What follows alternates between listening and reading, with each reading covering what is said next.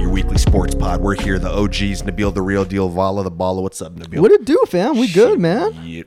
We're here, bro. We're here on a beautiful day. Pre All Star break is when we're recording this, and to get straight into this, bro, we're talking about two of the players that I think me and you, like off pod, have talked about the most in our lives the last few months, and that is who I think is the best center and maybe the best player in the NBA right now, Joel Embiid, and who else? James Harden, baby. The beard himself. Who would have thought, man?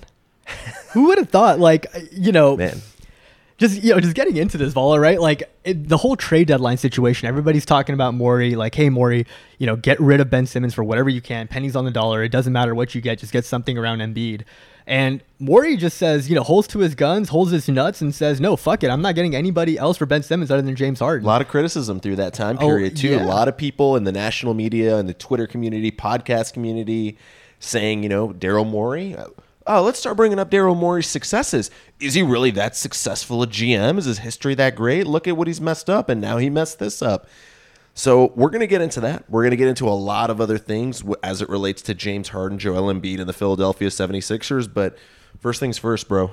Trivia. Let's do I'm it. coming for you. Let's do it. So this is directly about our boy Joel Embiid, passionately now known in the NBA community as Troel Yes. Embiid.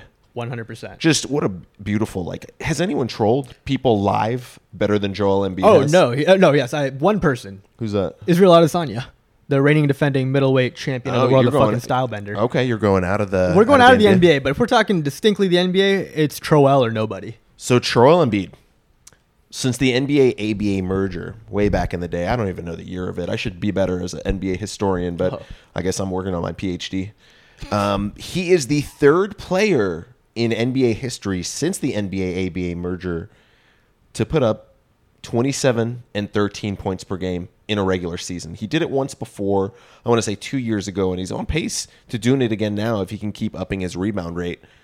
Can you name the other two guys that did that in that time? I think they're both very obvious answers, but I'll give you and the listener a second to think. I'm going to give you three. I'm going to give you three guesses. So 27 and 13 twice in their career. That's is that the no, no, just one time. Just, Just one record, time, Just 27, record it once. Yeah. Shaq, Shaq is one. uh, Kareem Abdul-Jabbar, Kareem's not. No. uh, Hakeem Olajuwon. nope. No, I fuck David Robinson probably. He's an active player. Oh, he's an active player. Holy shit, really? Anthony Davis.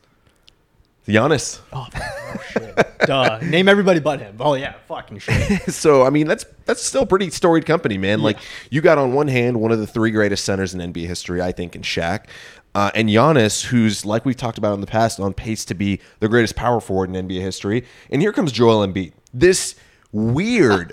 Fucking NBA career, right? Dude. This guy who looked like a monster at Kansas in college, who came over from Nigeria, didn't have a lot of experience with basketball, but was a what, a sand volleyball player, if I'm not mistaken. something like that, man. So kind of like on the same path of Hakeem, you know, playing another sport that refines his fine motor skills. Comes over to the NBA. You know, the I think he was the third overall pick Mm-hmm. in the draft, and first two years, Nothing. zero Nothing. basketball. Yeah, I remember we were classifying this pick as being a complete bust. Everybody was looking at Sam Hinkie like, yo, trust what the fuck is the process? There is no process. And little do we know, trust the process two years later, bro, just holy fuck. Yeah, and then you know year three, he still like misses more than half the season and puts up decent numbers. And then boom, bro. Year four and on, he's just he's been the anchor of the Philly team that year in year out has been a pretty good team. I I wouldn't say like championship contending every single year, but Philly's been a relatively steady face in an ever revolving carousel of Eastern Conference teams that come in and out of the playoff picture. And again, a relatively weak Eastern Conference during the LeBron James era. I will say this about the East at the time of you know of uh, Joel and even Ben Simmons' relevancy with that whole time in in in Philly, bro. They were doing this despite bad coaching, right? Brett Brown Oh was my a fucking God. coach of that team with so much fucking talent, and I will I'll, I'll say that you know that team that year, you know they they competed very well, and if it wasn't for you know a Kawhi Leonard all time fucking NBA moment. You know, we're talking. We're having a completely dis- different discussion right No, now. No, the Philadelphia Sixers, 76ers, w- win game seven in Toronto, barring the Kawhi Leonard miracle. They go on to the Eastern Conference Finals. They probably win the Eastern Conference Finals. that was the. Eastern Conference Finals, wasn't it? Or was that the second round? I want to say it was the semifinals. Uh, but either way, they go to the NBA Finals. And you play a Golden State Warriors team that doesn't have Kevin Durant and misses Klay Thompson, even with Kevin Durant just not there. Yeah. Who's stopping Joel Embiid in that series? Nobody. Yeah, absolutely right? nobody. And you have the excellent perimeter defenders with Jimmy Butler leading the way to chase down Klay and Steph and the barrage of shooters they have. and then a guy who's just came, coming off first team all defensive Ben Simmons. That's it, bro. And we're having a completely different conversation about Joel Embiid. Yeah. Now, I think this is the first year he's really come into the picture in terms of being like the best center in the NBA. I, want to say 2019 we had this conversation as well. Yeah, Uh, last year too. last year, yeah, he played 51 games, but still, yeah, he was he had an excellent season. And now I think it's it's done. He is the best center in the NBA. I would say pretty confidently. I know Jokic, the advanced numbers are all on Jokic's side, and the Nuggets are still winning despite all the injuries and disadvantages they have. But man, what Embiid gives you on both ends of the basketball, I would put him over. How do you feel about that? Yeah, no, I, I'm, I'm with you wholeheartedly, right? I think the only bias that we've had against Embiid his whole career has just been health, right? He, he can't have a healthy season. Like last year, we were talking about the whole discussion that, you know, the Jokic versus Embiid debate was real, right? Embiid, I think, was leading that debate for quite some time until, you know, he got injured and the, discussion was over then. And, you know, Jokic took it bar none. Um, I think That was, that was year- an M- he was in the MVP running, yeah. he was the MVP, I would say. Like if he stayed healthy that year, he would have been the MVP, right? I think he should have rightfully been the MVP. Um, and this year, you're seeing it, right? He's fully healthy. Um, he's playing. He's playing like there's no problem. Um, you see that there's nothing bothering him, and yeah, he's ubiquitously the best player in the NBA right now. I don't think it's a question. So we we jumped the gun on this. You know, I I want to definitely have a Joel Embiid segment and have an in depth conversation that does him justice, and we will uh, towards the latter portion of this podcast. But Nabil, I think the thing that brought us into having this podcast relates to James Harden and Joel Embiid, and not just Joel Embiid by himself. Because off pod, you know, me and you asked this question to each other, and you know, I asked this to the Twitter community and got some answers on both sides, but is this now Joel Embiid and James Harden the best shooting guard center combo or just guard center combo, guard big man combo? Let me open it up for you there. Since Kobe and Shaq. One hundred percent. 100%. One hundred percent. We have not seen, dude. And that's the thing. A lot of like, people would disagree with and, you. And I mean, and I would, and I would come back, like right back at you and say, name me two other MVPs that are both guard and center on the same team at the same time when we can both say that they're still MVP caliber. You think James Harden's still MVP caliber? He's still MVP caliber. Like I, I'm not saying he's an MVP at all, at all. Right? This year has proven that. But to the point, you can't tell me that James Harden can take over a game by himself and lead a team to a 40 point victory. That's what an MVP does. the nuance of what you just said that he's MVP caliber, that he can bring that to a team in the right setting um, and in the right circumstances and motivated when he if he's not dealing with drama and nonsense like he did in Brooklyn. 100% agree.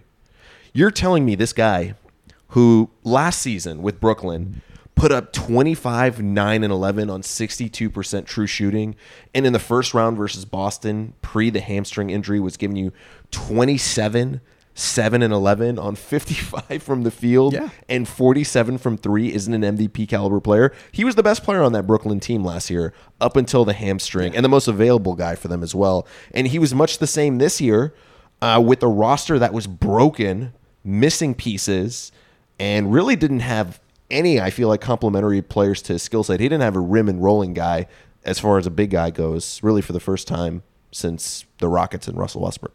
Yeah, I mean, I, and there's a lot I want to talk about Harden. I think we'll get to later in the podcast, bro. But like to that point, I mean, again, I think what James Harden is still able to do on the perimeter, I still think that he's one of the best, if not the best, perimeter scorer we have in this league, just by getting separation from the step back and getting his open three. Yes, now there is an argument to be said that his three point shooting has dipped tremendously this year, and shouldn't, right? As a player gets older, specifically the caliber type of player that Harden is, very finesse, very skilled type of player, his three point percentage uh, should be increasing year in and year out, especially as he's tailing off of his prime. And to see that going on the you know the inverse, it's kind of a scary thing to me. But at the same time, the amount of separation this man is still able to get at his age from the uh, opposing player and still get a shot off, it doesn't scare me in that sense, right? Because when you get older, the main thing I start worrying about is getting separation. CP3 struggled with that significantly when he whenever he's in that Houston offense and an ISO oriented setting. Harden's not facing that issue. Harden, I think, is facing more the issue of trying to get past his defender on, you know, when they're expecting him to still get to the lane. And not getting that and one that he always ended up getting, you know, to get to the line 15 to 16 times. He's having to rely more on that step back shot and you know, the step back shot isn't falling at a percentage that it did used that it used to. So, you know, it's basic logic, right? You're shooting more of a shot that you're missing more of, and you're taking less of the high percentage shots that you did previously. So, yes, the numbers are going to be equating to less, you know, less pretty numbers, really. We're going to talk about James Harden. I have a lot I want to talk about, and especially as it relates to what you brought up about Chris Paul. I yeah. think there's a point that Houston fans, and we are Houston fans, just to make that clear. I think there's a point Houston fans need to sober up on and accept. You know, it's a little cognitive dissonance on our part, and we'll discuss that mm-hmm. later on in the pod. But as, as far as the center and uh, guard combo goes, let's just take a trip down memory lane, bro. You know, in the in the 2000s, all the way up until I feel like the LeBron Big Three era, we had a pretty fun fun like little uh, decent lineup of guard center combos, right? Let's mm-hmm. talk about a few of them and just kind of do the listeners some justice. I feel like there's going to be some people who are shouting out guard center combos that they feel like could compete with this version of James Harden and Joel Embiid. Uh, one of them that comes straight to mind, bro, D Wade Shaq. Oh, what do you oh. what do you have to say about no, that? This team's definitely better. Uh, we're talking about a Shaq that was much older in his career. This was literally, I would say, Shaq's last year of averaging t- like consistent twenty and ten. Um, and he was on the border of that too. He was a, atrocious def- defensively that year, right? He couldn't keep up with any center. Couldn't stay on the court. Couldn't stay. Yeah, couldn't stay on the court. It was, you know, keep in mind, it was still yes, it was still Shaquille O'Neal. It was, you know, just being Shaq and the you know, the sheer girth of of mass just being there in the paint. Yeah, he was gonna get you 20 and 10, and he got you that. And in an era where also the center position was kind of dwindling and changing into what it was being, and this was again the last year of uh, of good Shaq. Um, and yeah, and Wade coming into his own. Wade was a, damn good player that year. Uh, but again, he was uh, wasn't an MVP. He, he hadn't won his MVP yet. He, I think that year of Dwyane Wade was kind of reminding me of the upswing we're seeing at Ja this year, right? Like we're not gonna, you know, Ja may be in the MVP category, but he's not gonna win MVP this year. I think that's fairly clear. Same thing, right? Like I think that year uh, Wade was in the MVP, you know, conversation, but he wasn't gonna win MVP that year. So I equate that to you know those two being you know Wade on the the precipice of being the best that he's ever been, but the lack of how good Shaq was at that time, I don't think it does fair justice to compare them to. Dwyane Wade 06, legend. Play yeah. that playoff run, that 100%. final series, legendary. Here's what people forget about Wade and Shaq. Let's again, let's talk about the nuance here.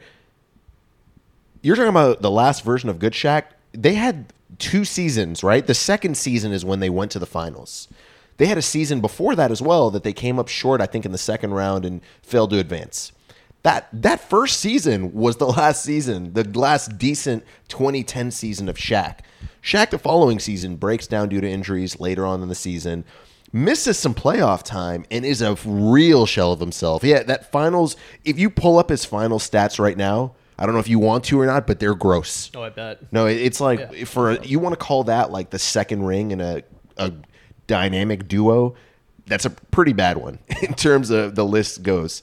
So I don't agree with Dwyane Wade and Shaq. And again, like the longevity isn't there for them. They had one yeah. decent year together. That first year, D Wade wasn't the D Wade that we know. The D Wade that we know started in 6 100%. He wasn't there in 05. So there's that. Um, I'm trying to think of other ones off the top of my head. I'm thinking like Nash and Amar'e. Yeah, and the fact I mean they never got to you you if you never got to the you know the the the fucking finals with that amount of talent, we can't have you serious in the conversation. I think. Yeah. I think that's like the minimum criteria is that for you to at least get to the finals. Tra- the number of times the Suns came up short, like every time could be a thirty for thirty tragedy. Uh, you know, you can just make a story on D'Antoni. Yeah, just he's one of the most tragic coaches ever, maybe. Oh, easily. Yeah. Wow. It's a future pod topic, bro. Oh, easy. Yeah, we, will beat ESPN on the run. They could pay us for the thirty for thirty. It'll be nice. Two brown boys. You have the Done. voice for it, bro. Oh Let's oh my go. goodness, we can do it. Let's okay. do it. It's done. Can you think of any off the top of your head? I mean, the obvious one, right?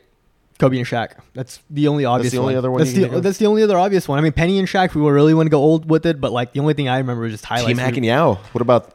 do we consider T Mac a, a, guard or is he still a forward? Because I thought he was he was dwindling more to the line and playing forward. Yeah, two three. Okay. He never played the four during that Re- era, so I'll give him the guard. Regardless, position. my criteria of getting to the finals, they never got to the finals, so that automatically disqualifies you, in my opinion. Yeah, and they they could have been that had it not been for injuries and the NBA officiating mm-hmm. out the way they did. Okay. Um, yeah, bro. I 100%. I think, I think the thing that people really fail to consider is and you really think about like mapping out what's going to happen with the Sixers team and what I think is going to end up happening is the effect that the two are going to have on one another. When was the only other time that Joel Embiid had a true like, you know, top 10, top 15 guard on his team? Jimmy Butler, right? Yeah. And Jimmy Butler offensively, oh my god, he's not not even close to what James Harden is. On the defensive end, Jimmy Butler's an all NBA talent, has that over Harden, but not even close offensively. What that's going to do for Joel Embiid, the opportunities he's going to get on the Harden drives, the playmaking capability that Harden brings, and what for the first time in James Harden's career, having a big man that when you dump the ball down to him isn't a turnover waiting to happen with those Dwight pass outs that we saw in Houston for three god awful years or fucking two moves which is a drop step or a baby hook to the left hand that is 50-50 for Dwight in the post or gets to the free throw line and bricks fucking everything. Yeah.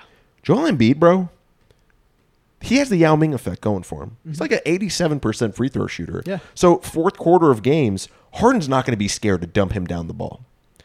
This is going to be something I think for James Harden that's going to unlock a, a level form that we haven't seen, and also playing for a Philly team that actually has shooters. God, that Brooklyn team, man. You talk about bad pieces, guys that couldn't stretch the floor, bigs that were old Yeah. and past their rim running capability years, uh, and rookies basically is what he had in Brooklyn.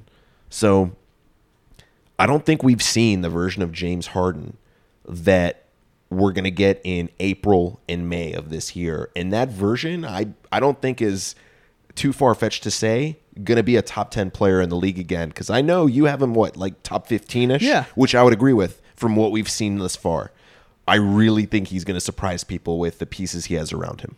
So this is my my whole take on seeing a combination of James Harden and Joel Embiid, and I'll, and I'll relegate this back to the whole Kobe and Shaq combination. Right, the thing with Kobe and Shaq that I appreciated the most was the fact that you knew what was going to happen. I kind of I'll compare this to binary in code. Right, it was either A or a B. There was no other variable that you had to essentially look at uh, or consider. You knew it was either going to be Kobe going straight for the shot himself, or pretty much just dumping it uh, down to Shaq.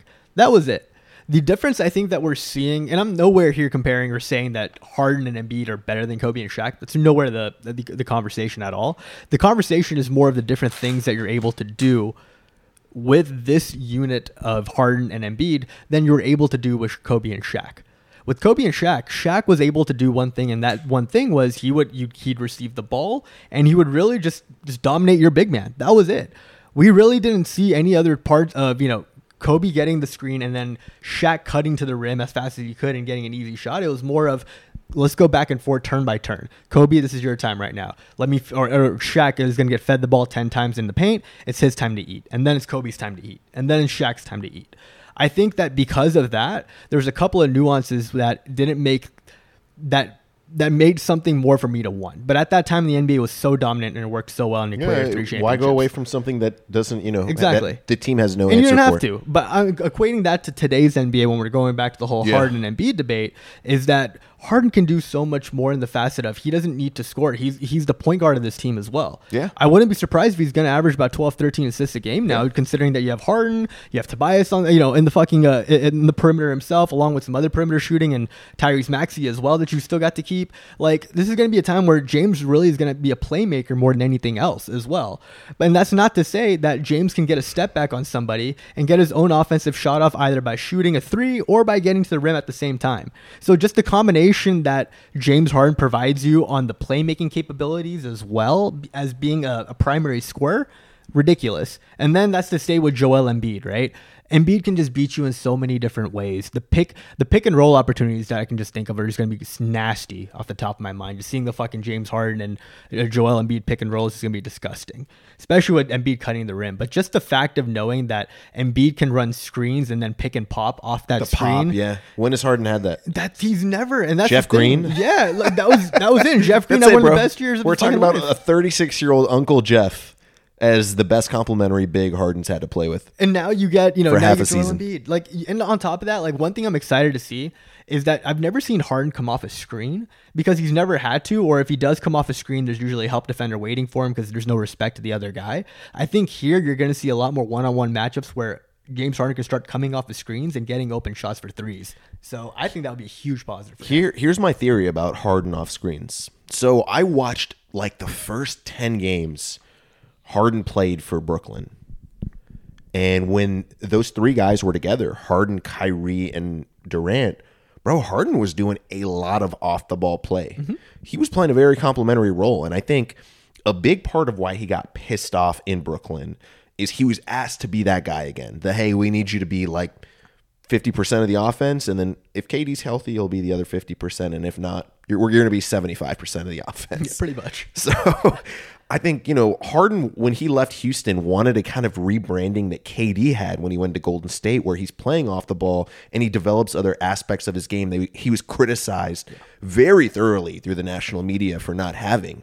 And to not only not be able to expand and develop that repertoire in Brooklyn, he was asked to do more and has been scapegoated in a lot of ways. You know, you look at the media reaction on the Nets side, it's been very favorable to the Nets, and we've seen a few hit pieces come out on Harden with his time in the Nets.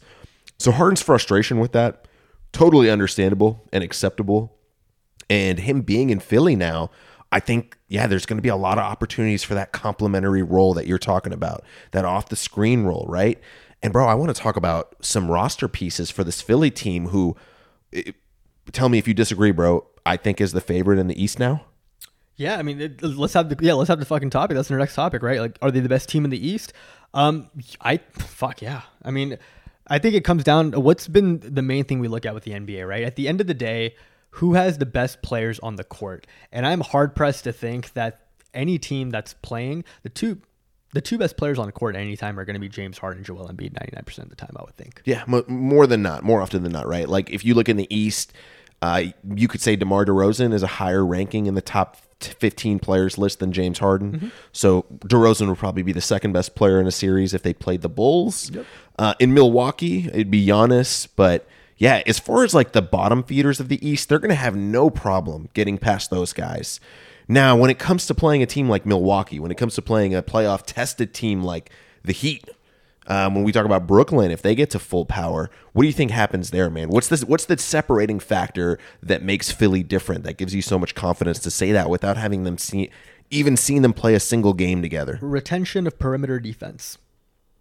By that I mean the fact that you were able to retain Matisse Thybulle, an all-world first-team all-defensive guy that's going to be matched up against Kevin Durant the, whole time. The best. No, let's take it a step further. The best perimeter defender, in the, league. NBA right now. yeah, I don't think that's a far-fetched like thing to say. Yeah. yeah. So you got to keep that.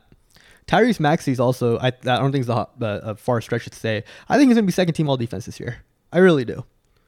So you were able to retain that while still bringing on James Harden, right? What's Matisse Thybulle's biggest deficiency? He's horrendous offensively. He's going to get better. He's horrendous offensively.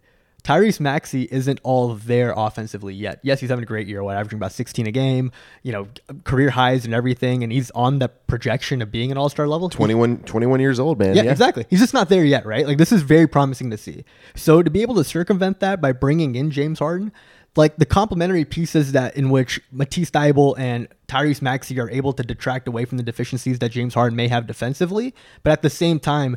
James Harden just offensively complements the pieces for Matisse Thybulle and Tyrese Maxey so well is that you know Matisse is going to get open threes. Uh, Tyrese is going to get easy, you know, shots into the lane for him to get a high percentage shot at all times. So I, I just think the amount of complementary pieces that you were able to keep, along with bringing in Harden, dude, it, that was the thing I think that just won the most. Especially when we look back and see how much the Nets gave up to get him, and how little the Sixers had to give up to really get him back. Who who gets the last laugh? Daryl Morey didn't have to give up uh, Maxey to get Harden after all. Fucking ass, dude! You gave up Seth Curry. Like, Yeah. Yeah, no, I bro, I couldn't agree with you more. Let's go through each each of those guys. I mean, Matisse Thybulle, you know, Thinking Basketball, a great channel on YouTube if you want to look at the advanced analytics side of basketball and the real X's and O's that happen uh, with the star players and what makes them star players. He did a video on Matisse Thybulle where he was really confused and couldn't find a relevant player comp in terms of the impact he has defensively. Not necessarily a, a shot blocker, but knows the help spots so well and can use his athleticism to come and get a few blocks. Not necessarily known as a guy to pick the pocket of a player, but he's on you so much and you don't create separation that he gets his hand in there. The player comp- comparison that he made for him, can you take a guess who it is? It's a guy that played in the 80s and 90s. I really have no fucking idea. I can't even think of it. Like, Michael Jordan. Holy shit. Def- def- on the Oh, defensive, defensive side. Yeah. I was like, what the fuck? Yeah, no, this yeah. is strictly on the defensive side. No, I think ball. that's a solid comparison. Yeah, six five. I think the only difference is they're both like around the same size, six five. But Matisse's like wingspan is like what seven feet or something. way stupid. bigger, yeah. and that's what just you know again differentiates them to be able size to guard. size matters, bro. Yeah, I mean, and that's the thing when we look at a switch heavy, you know, NBA now being over able here to go back. and over here. Yeah. Yeah, exactly. Right, going into you know being able to guard any guard, forward, or even center if called upon, uh, it's a very very big advantage in the playoffs. Yeah, one hundred percent. And you talk about when you start getting into playoff series and potentially playing a team out west that has the slurry of stars that they have, or any of these East teams, bro. You you want to talk about DeMar DeRozan? What better countermeasure for a mid range guy than a guy who's going to be glued to you from the three point line down to the paint Yeah. in Matisse Thybulle? So one hundred percent agree. And you talk about offensive weakness. James Harden will make you relevant on the court. He did that with G League players. He'll do that with Matisse Thybulle. Um, the other guy that I really have my eye on here, bro, I think this is going to be a hot take, but I don't think you're going to disagree with me when I make the case for you. Tyrese Maxey, I think, is the best guard James Harden has ever played with in his career in terms of being complementary to what James Harden is. Let's go through the list real quick, okay? So going back to Houston, we have CP3. Lit- even going further? Okay, back, bro. go all the way back. Oh Yeah, yeah, Jeremy I'm Lin. talking. Oh, I'm Jeremy talking. J- Oh, Jeremy Lin, Jesus Christ! let's not. Let's not even. You want to talk in- about that back? Yeah, fucking Jeremy Lin's the first first one. Yeah. or no, I mean if we go all the way back, Russell Westbrook. Oh wow. Yeah. Um, let's go like J- as, as far as James Harden's been like a playoff contender, top ten player in the league. It was like Jason Terry. Yep. Right, thirty nine year old guard who just shoots threes on yeah, the end. the helicopter at that point, no longer right, jet. thirty nine years young. If he ever scored Mm-hmm. in a playoff game when we watched games together, um, we had Patrick Beverley. He's gonna sometimes make spot up threes and a great defender, and that's it. Knows his role. That's it. That's all you're getting from him, right? Then you have CP3, Mm-hmm. point God season, where you know that duo is unbelievable. Um, and CP, three games, like like the the contention, the, the consensus of Capela, CP, and Harden loses three games that year or something. it was that, it was like 47 and three. It was a stupid record. It was ridiculous. Um, yeah, and they probably win a championship if they stay healthy. They probably win a championship if they just stay together and don't break that team up. Run it back. Up until right now, yeah, they probably won a ring by now. Now you get, you know, you go to Brooklyn, Kyrie, whatever. You get some of Half Kyrie, Kyrie. part time Kyrie, whatever you want to fucking call that shit. And then Russell Westbrook, we're not even going to talk about because Russell Westbrook is the black hole that basketball is being sucked into, and we need to stop it. We need to stop watching. We need to stop seeing Russell Westbrook. Did you just Bill O'Brien, Russell Westbrook? The black hole of death that is Bill O'Brien's chin fighting Russell Westbrook's black hole of basketball IQ is a power struggle that really might tear the sports world apart much the same way COVID did. We might have shutdowns. Oh my god, we need Yeah. to make a list, bro. Like you've been Bill O'Brien or Russell Westbrook, and that's the list right there. Yeah, so we're not going to discuss that. Now he's got a guy, a 21 year old kid, who is, you know, you want to talk about all those guys being unavailable or old, giving you 36 minutes a game and not missing games. He's there for almost every single game. He's 21, no injury history. He scores 17 a game, five assists a game, barely turns the ball over, one assist a game, shoots 40% from three and 47% from the field, all on just athlete plays, right? Beating guys on the fast break, spot up threes, pick and roll with Joel Embiid, gets to the basket, beats the defender off the dribble. Low usage guy next to James Harden. When has he had a player with these complementary skill sets that I just described to you all put together? And do you think this is, you know, the perfect backcourt pairing for Harden on a team like this where because of the contracts you have, you're not going to have one of those all-world point guards? Yeah. So to back to, to to go back to your initial question, like, is this the best complementary piece that he could have right now in the league? Yes. Uh, with all with all the skill sets that he has and playing next to James Harden, if Harden really doesn't want to go into the lane, he has Tyrese Maxey he can give off to, and he would be more than happy to do that. I think that I don't think that this is the most com- the, the best complementary piece he's had right now, just for the one reason of knowing I really don't know what Tyrese Maxey's role is going to look like within you know the system that's going to be played. Does he usurp the role of Seth Curry and pretty much just come off as being a screener and just have an easy you know three at all times, or is he going to be coming off as a secondary ball handler, playmaker, similar to what we had with CP3 in Houston? Because if it, that's one thing I want to see. Now with that as well, I still do believe CP3 was the better complementary piece to Harden than Tyrese Maxey, just because battle tested CP3, right? Knows the nuances of the, men- the of the mental game of the NBA, and I think that just matters really a, a lot when you're trying to get to the NBA Finals and win a championship. I think the problem is. Tyrese Maxey is 21. This will be the first time he'll probably make a significant contribution into a deep playoff run or you know be a significant part of an offense into this deep playoff run. And I think that might run into some questions. But that's not to say at all that Tyrese Maxey is going to end up being the best complementary piece, and he has all the tools you know in his repertoire to be able to do it. Um, I would would I rather have the combination? Would I rather have Seth Curry next to Harden or Tyrese Maxey all day? Fucking Tyrese Maxey. Yeah. Twice Oh, on Sunday. easy. You Easy. know. So that's You why said- we didn't even talk about the defense that you Yeah, brought up. exactly.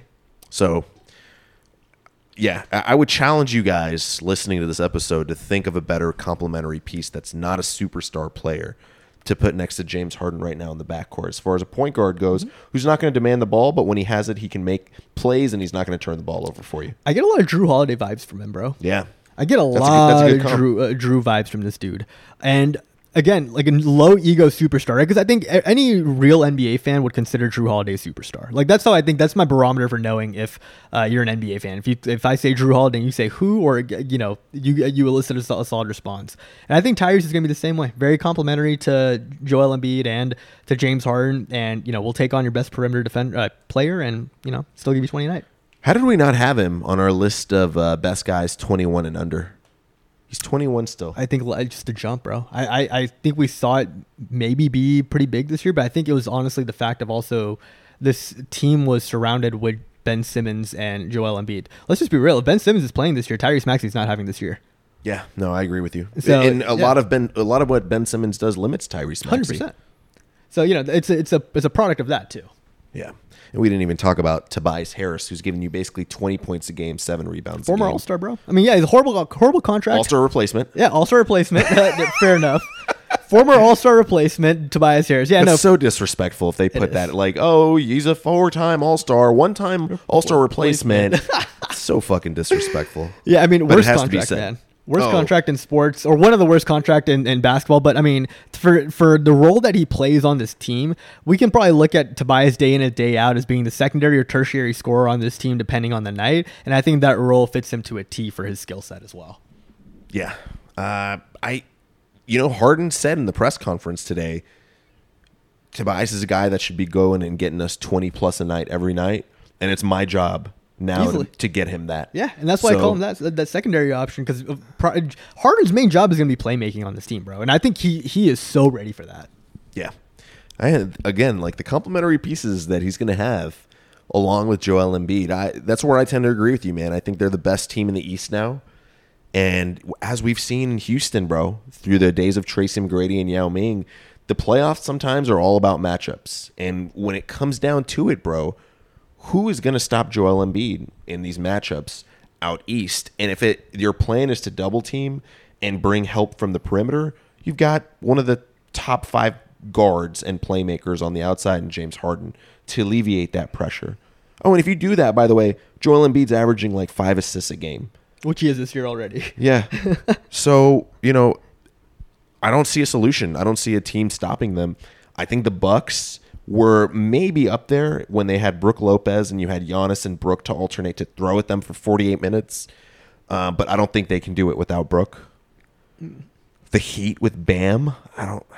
That's the only one I, I would say. So to your point with the Bucks, Falla, I don't know why, but I, I think it's more more Budenholzer than Giannis. But Budenholzer makes Giannis shy away from the best player. We saw this the whole time, you know, with fucking KD last year, and I think we're going to see it again this year. In which I don't think Giannis is going to be the one guarding uh, Embiid. I think they'll probably end up putting somebody else on him as well. Maybe Serge Ibaka, hence why they got him, which is horrible. Yeah. Um, and then yeah, I would like to see them play each other on the way to the finals. Oh, just, just because James Harden gets to play Giannis Yeah, in the playoff great, series, yeah. bro. It's not about Giannis and Joel for me at that point. I want to see all the beef that's accumulated between them, between Giannis and Harden beefing in like 2014 randomly, Giannis throwing the ball at Harden's head, Giannis not drafting Harden, drafting some bums over him Yeah. and calling him the dribbler. Ah, that'd be that'd be a beautiful thing to see. Uh, and then the obvious elephant in the room, bro. What about the Nets? You know, let's say KD, Kyrie, Ben Simmons. You got three All NBA players, all in the prime of their careers, come together and start playing. And you know, you've got a big guy like Andre Drummond, who's kind of like the perfect beast to throw up against the monster that is Joel Embiid. It's like a fucking Kong and Godzilla movie Yeah. when the two. Of I think of like meet at the Liam. Neeson saying like release the Kraken and like there's Andre Drummond just out there. dude averages like 29,000 rebounds per 36 minutes. It's going to be it's he's a perfect addition glass to that eater, team. bro. Yeah. So what do you think about the Nets? If the Nets and Man, so Sixers match up and the Nets are full power, full go. Yeah, that Nets lineup, man. We talk about complementary pieces. So your lineup then would be Kyrie, Seth Curry, Ben Simmons, Kevin Durant, or and uh, some sort of combination of either LaMarcus Aldridge or uh, uh, or Andre Drummond. That's a scary fucking lineup. Not to mention if Joe Harris gets healthy, him coming off your bench. That's a big if, yeah. Um, and Claxton, you know, Patty Mills. Yeah, I mean, if they're healthy, that's eight deep with guys that I think, you know, that's an eight man roster that can compete with anybody. My only thing is continuity, right? Like, who, what's the roles? Do people know the roles that they're designed? And I think that designation of roles or being aware of that comes with continuity, and this team doesn't have it. I'm, I'm sorry, there's gonna be a point where it's gonna be Ben demanding the ball to play point guard, and then Kyrie's gonna be demanding the ball instead. And then you have the question: Who's actually playing point guard? Who plays off ball? Who plays on ball? There's gonna be a lot, a lot of those times because I'll be honest, Kyrie's a better point guard than Simmons could ever fucking hope to be. Yeah. Uh, but Simmons by default should be the point guard of this team. Same, you know, same thing that we saw with the whole Harden Kyrie thing, right? He's, he's going to play a lot of minutes at center for them too. I think when uh, what's his name when center. Drummond isn't out there, I think you're going to see a lot of point center Ben yeah. Simmons. But he's going to be a point guard regardless the whole time that he's there. He's going to be running the fucking offense. Yeah. So, and and that's what I'm trying to say. I think there's going to get to get a point where it's like we don't know who's playing what role. when we talk about the Nets later in this episode, we're going to have a talk about where's Ben Simmons even at physically? Like, is he in shape? Is he been working on his game at all? How is he going to look when he comes back? Is he going to be what he was last year? We'll see. We're going to talk about it soon. Uh, before we do, though, to wrap up the 76ers side of this, we got to talk about Harden and Embiid separately, real quick. For James Harden, right now, where do you have him? Uh, I have him in the top 15 right now.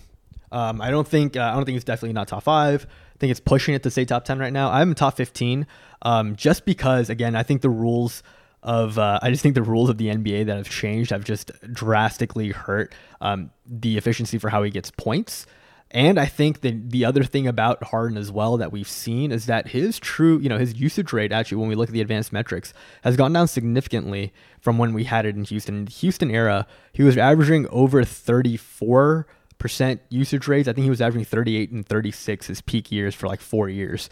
And then when he comes back to Brooklyn, he's barely averaging about 31, 32. It's a significant difference that you end up seeing. And for the, you know, to equate that back to the normalization of his stats, his stats were pretty inflated in Houston because of it. But then when you normalize them down to numbers that you have in Brooklyn, they make sense. They really do. So, you know, that, that makes sense. So from the eye test, it's like, okay, he's still the same player than you know when we look at it numerically from the eye test what i see is that yeah he's having a harder time getting past his defender and his shots just not going down so because of that i think he's fallen in the top 15 for me So what I mentioned before, as far as you know, we need to talk about this later on and bring the CP3 injury back into the fold. Is let's just think about what happened with CP3 when he was in Houston, right? Had that first season. Actually, he wasn't an All Star, but I think he was like a top twenty player in the NBA still, um, especially in the playoffs onwards. easily So he has the hamstring injury, misses time. Next season, 2019, doesn't look the same. He looks bad. Yeah. Like we're all thinking, oh my God, this contract. Chris Paul aging too. He's only going to get older. He's six feet tall. We know there's a history in the NBA of six foot tall point guards not working out too well. Let's get him the fuck out of here.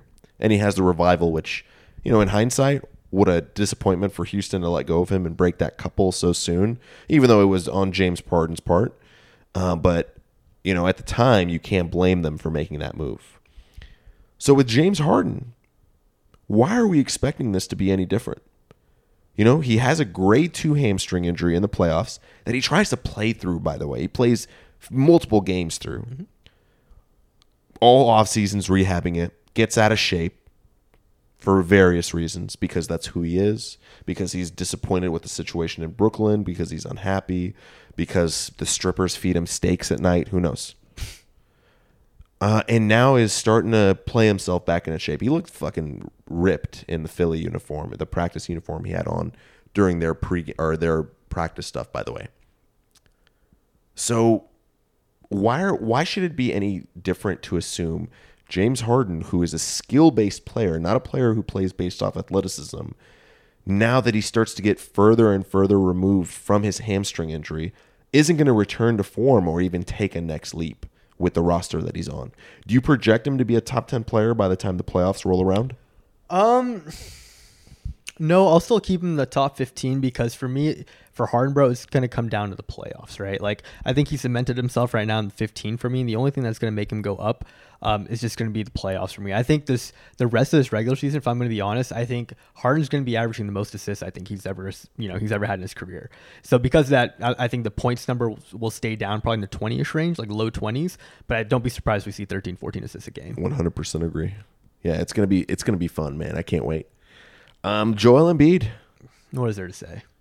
Like I'm fawning over this guy, bro. Like I, I you know, again, I think uh, as Houstonians, bro, this this has a really soft you know space in my heart just because you know we grew up I, I was born in 93 right? You were born in 90s as well. I think you were born 92 92 so you were born like right before me. So it's like you know we grew up in the era we were just born when hakeem was doing what he was doing. We you know we never got to see this folklore hero that we have in houston actually play basketball and actually witness it this is the closest thing we're ever going to see you know, this is the this is the straight emulation of what Hakeem would have been in the 21st century playing in 2022. And uh, it, it holds a special place in my heart because we're really looking at talent. This guy's amazing. Like, I mean, you know, center. This is what like you talk about having a center created from a lab and brought to the NBA. This is it. This guy can do fucking everything. He is the most dominant paint, like, player in the paint, not named Giannis Antetokounmpo. He is the you know on top of that, he's one of the best three point shooting players in the NBA. Period. He's one of the best fucking ball handlers in, in the league. And mind you, he's in the contention for defensive player of the year this year as well. Like it's just it's unfair the amount of things he can do. There's no deficiency in his game. The only deficiency we could say anything about Joel Embiid is injuries. his health. That's it. That is it. That is it. If this guy can play 82 games for the next like if for the, for the entirety of his career, we're talking about him as being one of the greatest, if not the greatest center in the league in, in, in league history. That's how much I think of Joel Embiid. So yeah, like he, this man's all world. Not to mention the fucking swag, bro. Like, that, like we talk about those swag points. It's it, there's uh, that, this is a guy built for the playoffs from from like a mental standpoint. And a, and a leader, a leader of a locker room of men. I think you know he's everything you said. I agree, one hundred percent. I have more to say. Um, you remember in the last episode we talked about when the whole Ben Simmons situation came about the start of the season. Embiid went to Maxey and said, "Yo, we don't need Ben Simmons. Yeah. We're a championship team because we got you, homie. Let's go." Yeah, that's a one shit, bro. Like fuck and fuck all the stuff about talking your way to being a leader. Joel Embiid's there. He shows emotion in the end of close games. He fucking cried when they lost that playoff yeah. series that we discussed. Yeah, memed as fuck. He got memed, but you know that's showing you that's a guy who fucking wants to win. 100%. He wants to be there. In Philly, trust the process, baby. Yeah. Trust the process. You got like, how does it feel to have a seven foot two athletic freak whose offensive game, sure, like post ups are included, and he dominates in terms of footwork at the post and the the crafty ways he's able to get his shot up or just overpower the defender. But how does it feel to have a seven two guy that is basically fucking Kobe Bryant from the mid range? Like Ridiculous. refined post up turnaround game, hesi game between the leg, step back jump shots, a well developed three point shot as well that operates very well on the fast break as the trailing man at the top of the key. This is unreal. Like this is the best center I've ever seen in my lifetime. You know, I really started watching basketball in like 02, 03. Mm-hmm. I didn't see a lot of Shaq in those first two years, and I saw Shaq at the end of his prime. This is the best I've ever seen, dude. Yeah. Like this is dominance, and I think the reason we're so strong in picking Philly as our championship contenders is because I think Joel Embiid is going to be the best player in any playoff series he plays in, going all the way to the finals. Yeah, no, one hundred percent. And like the only argument there uh, that we have is you know his contemporary Giannis Antetokounmpo. That's it. That's it's him. I think he cemented himself in, in him in that, and I think we as NBA fans fucking deserve to see the Bucks uh, and Sixers matchup to be able to witness who's you know who's really better. It's going to be a fun one to watch. I. I just hope, I really hope it. We've been robbed of so many great like I know, dude. runs in like, you know, playoff matchups. You think back to 09 Kobe versus LeBron. Yeah. You know, I wish I wish we got a uh it would have been fun to get Harden in the big 3 of the Nets versus Steph and the Warriors. Um a, a few fun ones off the top of my head, but just seeing this for a non-finals matchup would be would fulfill so many narratives in my head. So now that we've talked about Harden and Embiid separately, bro, let's talk about uh, kind of a question we ask in terms of categories on various other pods, and that is: Is this duo too early, just right, or too late in terms of coming together? All things considered, man, I want you to think about really think about like where these guys are maturity wise in their careers, where they are in terms of their goals and what they want out of basketball, uh, whether it's money and marketing or it's winning and legacy, whatever. And then, of course, think about where their games are at as well. Yeah. So I'll I'll come back with saying that logically speaking, this isn't the best on paper that we they've that we could have had, right? Because obviously, I think 2018 Harden or 2017 that run with Houston, combined that with Embiid would have logically been the best, uh, and you know that would have equated to many championships. But where we are today as well, I think they're just right. Right? I think we're getting to the point, and I think that we're just right. Just because I think Harden's he's he's taken a you know a step off the pedal of the offensive dominance and he's no longer that offensive dominant player.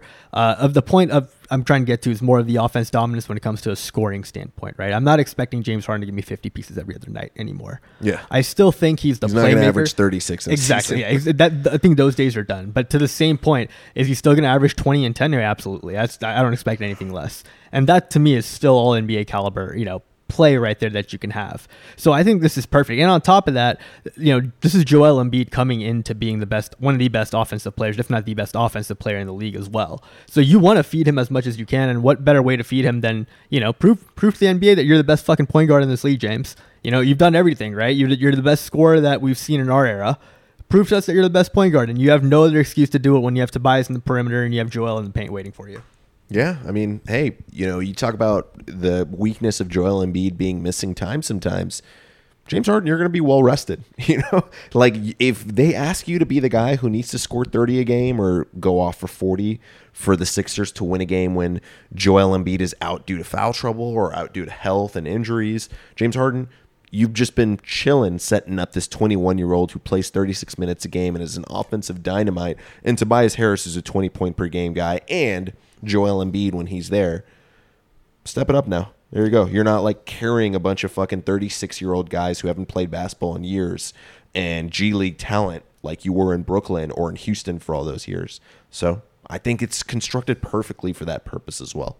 Yeah, no, I think this is I think this is the true amalgamation of like Morey's greatness. Like I feel like somewhere like Maury has like like his like long list of goals that he had like in his fucking evil diabolical plan, and this is like the final bow on that fucking diabolical plan for his like pursuit to the finals. Finally, Yeah.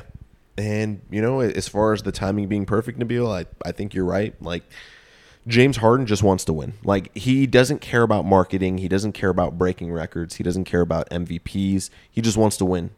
And Joel Embiid is at the perfect point where if Harden's ever going to defer to someone, like, you really got to be that guy for you to defer to him. Like Chris Paul was nice. Harden deferred to Chris Paul in 2018, but the moment Chris Paul started to decline, that's when you started to see the tension between the two, right? Harden's not going to. De- Kyrie calling Harden washed, if those reports are true, uh, Harden's not going to take that shit from someone who's not an absolute definitive top 10 guy in the league. And we're talking about Joel Embiid.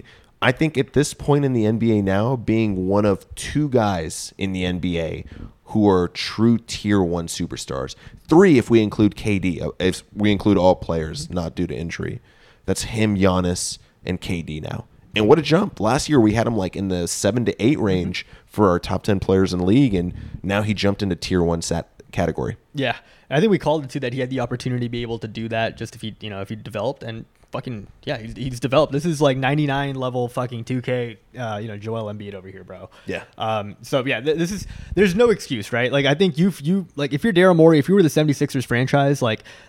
Bro, Philly, I, I am so happy for the city of Philadelphia. Like, holy fuck! Like they've they have.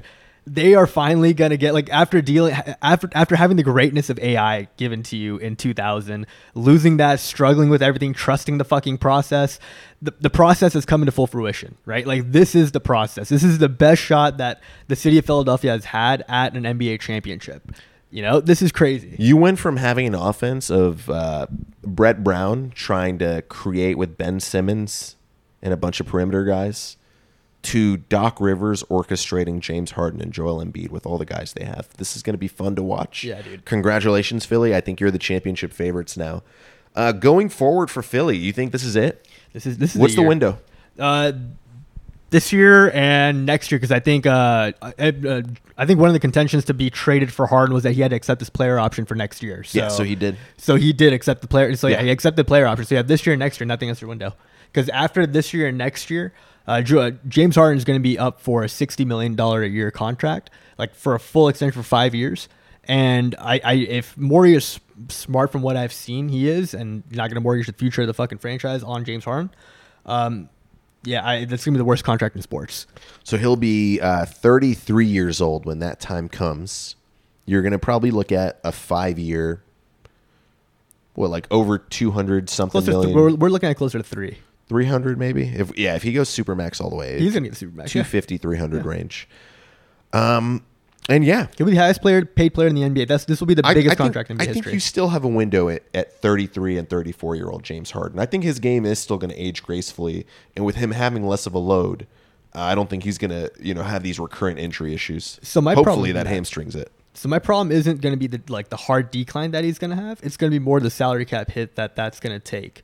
Sixty-two million dollars you're going to have, and then that's not even to say what's going to happen to Joel Embiid's contract when his when that's up as well. Yeah. And then oh, you- you're paying you're paying Embiid. You his bird rights. That's what I'm saying. So, and on top of that, you know, Tobias's contract is still there. It's a you know lengthy one. Matisse and Tyrese are going to be coming off their rookie contracts here relatively short during that long term span that you would have. And there's no way. I'm sorry, Philly fans, you guys aren't LA and, eh, and you know or New York when it comes to a profitability standpoint. Unfortunately. Houston isn't either. If it makes y'all feel any better. So from that standpoint, you're not going to have a 400 million dollar fucking player, you know, deal, right? You're going to have to get rid of one of them. And I think if you lose one of those pieces, uh, yeah, I just don't think you're good enough at that point. And it just it really hinders you when you have to pay 60 million dollars to a player who can't definitively get you a championship on his own with just a couple of other like somewhat all-star guys, right? Like if you're going to have James Harden, he's going to need another all NBA guy for us to seriously take him to be going to the final seriously. Yeah. So that's the only reason why I think well, oh, it's this year and next year on this Harden contract. I think yeah, you know, you've got Maxey at least for this year and two years after. Um, you know, he's on that rookie deal, so it's a four-year contract. This is his second year.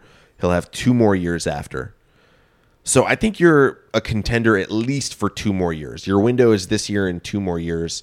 Uh, if again you retain Harden, that is.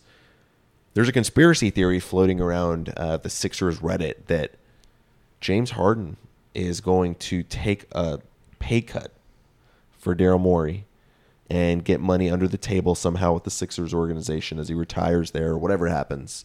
Uh, and they're going to try to move Tobias Harris's contract to open up cap space for a third max. I mean, fuck. If so James those, wants to win so that, those yeah. two, a third max and Tyrese Maxey on his rookie contract, and Thybulle. And Thybulle still. Yeah, I mean, if Harden wants to like leave with chips, just like he wants to make it rain in fucking Philly and leave as a god, in in fucking in the city of Philly, then yeah, do it. I- Is his statue next to Rocky Balboa if he does that? If he takes that oh, pay oh, cut? dude, him and Joel Embiid have the Kobe and Shaq like statues in front of Staples or what Crypto.com arena now. Like it's gonna be equating to that. Like it's gonna be true memorial shines. Like Philly, Philly's gonna be like Philly has always been an Eagles town, right? Like the Eagles have one of the biggest followings in all of North American sports. Um, the Phillies are also a huge team. The Sixers are gonna usurp that title and be the like Philly's gonna turn to a basketball town after that happens. What a, and let's talk about that for a second, bro. What a perfect pairing of stars. I think Harden is the perfect guy for Philly. He a guy who never complains about losing or why he lost.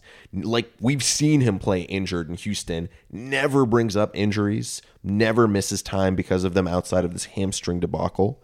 Um, even like will play through them to his own detriment physically, like we saw in the Brooklyn series against the Bucks.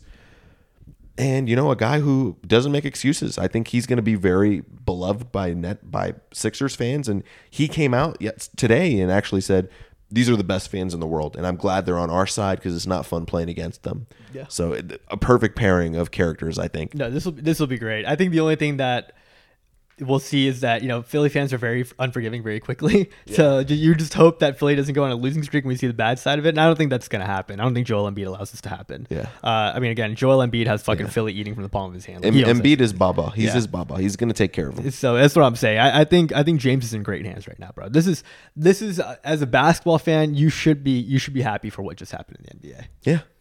The re- the return of the great duos instead of the big threes is a good thing to watch in basketball. I would ask you though, who would you want as who would that third superstar be if you're able to move Tobias on the table? So you're telling me like uh, Harden takes some sort of like a twenty five million dollar deal, and then you know something very reasonable, like the second highest paid player on this team under Embiid, probably twenty to thirty million dollar range for three or four years. If you have that, and then you're able to move Tobias, who's that third superstar you're able to get? I think ideally it's a very athletic defensive four that can hit threes. That's a rainmaker on the three end. I got I got a great option for you. What's up? That I think is a very feasible case if that happens, and he's on uh, one year player deals like no other. Would you take Kawhi Leonard on that team? Oh my God! What? Kawhi's on a one to one year every year, right? What's it to say he thinks Paul George is getting too old and hey, there's another forty million dollar spot E- available? either of those guys are perfect. I've always said Paul George is one of like the perfect complementary guys to James Harden, especially OKC and Indiana. Paul George, um, him or Kawhi in that team, it's it's GG, bro. Like it's over, it's done. Like it's Game of Thrones, Daenerys with her dragons level of overpowering the opponent. You're murdering cities. Ooh, goodness. But just as yours, the, the man who made him cry comes back to hug Joel and say, "We do this together. We're gonna do this together. I'm gonna get you your ring, little man. Wow, this is the ultimate big bro, little bro moment at that He time. just he like puts a cloth rag over him. Joel Embiid turns into Hodor, starts carrying Kawhi out of the fucking tunnel. It's it. Like that would be a beautiful sight to see. Does that make James Harden like a three head Raven? James Harden, I don't know, bro. James Harden just with the beard might either be a direwolf or maybe the wildling chick. Okay, that's fair. I can believe that. Goes out at night, brings them meals, brings them strippers. That's fair. He fits the role. Um, last thing, bro. Let's close the pot out with some Nets talk. The so benefactor. the trade. other the other side of this trade, bro. Just quick talk on them, and we'll close things out. What do you think about the Nets going forward? You know, this is obviously a Sixer centric pod, but just to show the other side of things, um, did this work out for the Nets? You know, did they get the best interest out of this? Because we discussed, you know, what happens if free agency comes around and James Harden has to bounce, or you know, he demands a trade and you have to do a sign and trade option. Uh, was this one of the best outcomes for them in terms of the package that they got, and where do you have them going forward? Yeah, so this was the best package. I think this is the best case scenario the Nets could have had, and like ever, right? Because you, if James Harden made it relatively clear that he was going to leave in the summer, and you were going to lose James Harden for nothing, Lo- lose all the capital and the future assets that you pretty much gave up for him, wasted, nothing. You know, instead you get an All NBA guy. You know, and we again we know how good he is defensively, right? He's probably the best defensive point guard we have in this league. Um, and on top of that, like you know, he he is a great point guard. He really is. He's a great playmaker. Um, so you, you're still able to get that in return. On paper, bro, like I said, when I, when I listed out that starting lineup and the depth that they had, It looks perfect on it's paper. on, on paper, it's the best lineup to be able to throw against Joel Embiid and James Harden, and probably beat them. In all honesty, if I had to bet my money, like on a seven game series, actually. But I just don't. I don't see this whole team coming together, and I just don't think there's enough time to mesh all three dynamic scores offensively like that on a team together and understand the roles that are needed for them to cohesively win a championship yeah. right? Like there's some times that I do believe that Kyrie thinks he's alpha on that team. And I'm sure that Durant, being the selfless player that he's always been, is going to let him defer and give him the ball just like he did Steph. You know, so I, I don't know who's going to be the alpha on that team. And then on top of that, eh, you know, Simmons is going to believe that he's the best point guard. Because I'm sorry, if Simmons is not playing point guard on that team, he's a liability offensively. You know, so again, th- that's the only issue that I have with them not uh, being, you know, championship favorites. But you know, that's again nothing to take away to the fact that you know, you know, three is more than two, right? Three All NBA guys is more than two All NBA guys. So that's the ultimate wild card. Yeah, and, and Brooklyn's big weakness this year was defense. You just got one of probably the three best defensive players in the league. Yeah, Yeah, you're welcome. And he's young and he's signed to you forever. pretty much. Yeah. So, yeah, I think uh, on paper, everything you said, bro. You know, this is a great team on paper, but how much basketball has Kyrie Irving and Ben Simmons played in the last four months? Not a whole lot. You know, and Ben Simmons has played none. And we don't know what version of Ben Simmons we're going to get here. Has he been staying in the gym? Has he been staying in shape? We discussed that a little bit earlier. Uh, but I just, I don't know what version of these guys we're going to get. So that's the big question with Brooklyn. They're on a deep dive un- until they were saved by Seth Curry a few nights ago. So, yeah, Yeah. we'll see. I mean, like I said, on, on paper, bro, like this team's nasty. I would like Seth Curry as your fourth option scoring. Like that's a that's a pretty good fourth option right there, man. So it'll it'll be fun. I'm I'm really looking forward to the playoffs. I'm looking like forward to health. Um, I'm looking forward to the other trades that happen too. That for these teams that are trying to push to be play-in teams as well. It's really good. I think the NBA has done everything so well, and I think it it pushes teams on the bottom tiers as well to try to get better, and pushes teams on the top to you know cement their place in the NBA. Yeah, man, the East just got a lot fun, bro. Philly, Brooklyn, Miami, Milwaukee. Am I missing any other true contenders? Chicago. Chicago. Oh, I'm so sorry. Those are five teams that, if they lose in the first round or the second round, their season is a total disappointment. One hundred percent. They're all looking for championship aspirations. And I, I really don't remember the last time that was the case in the East. We've talked about LeBron dominated Eastern eras and the early 2000s, you know, Jason Kidd fucking showcasing the East in the finals for consecutive seasons. This is the best East I've ever seen, and it just got better with this trade. Yeah, dude. And like these these bottom tier teams, they're no slouches either. So and you know one trade for one of these bottom tier teams, and you know they'll pull a Chicago and be right up there in the top five. Yeah. So it's awesome, bro. I'm happy as an NBA fan. Yeah, we're I think we're a Steph Curry ankle away from the East becoming better than the West. Ooh, that's all it takes. That's it. We'll see. Un- until that time, y'all keep tuning in. We got you. We're here, bro. All right, bro. Bye. Bye.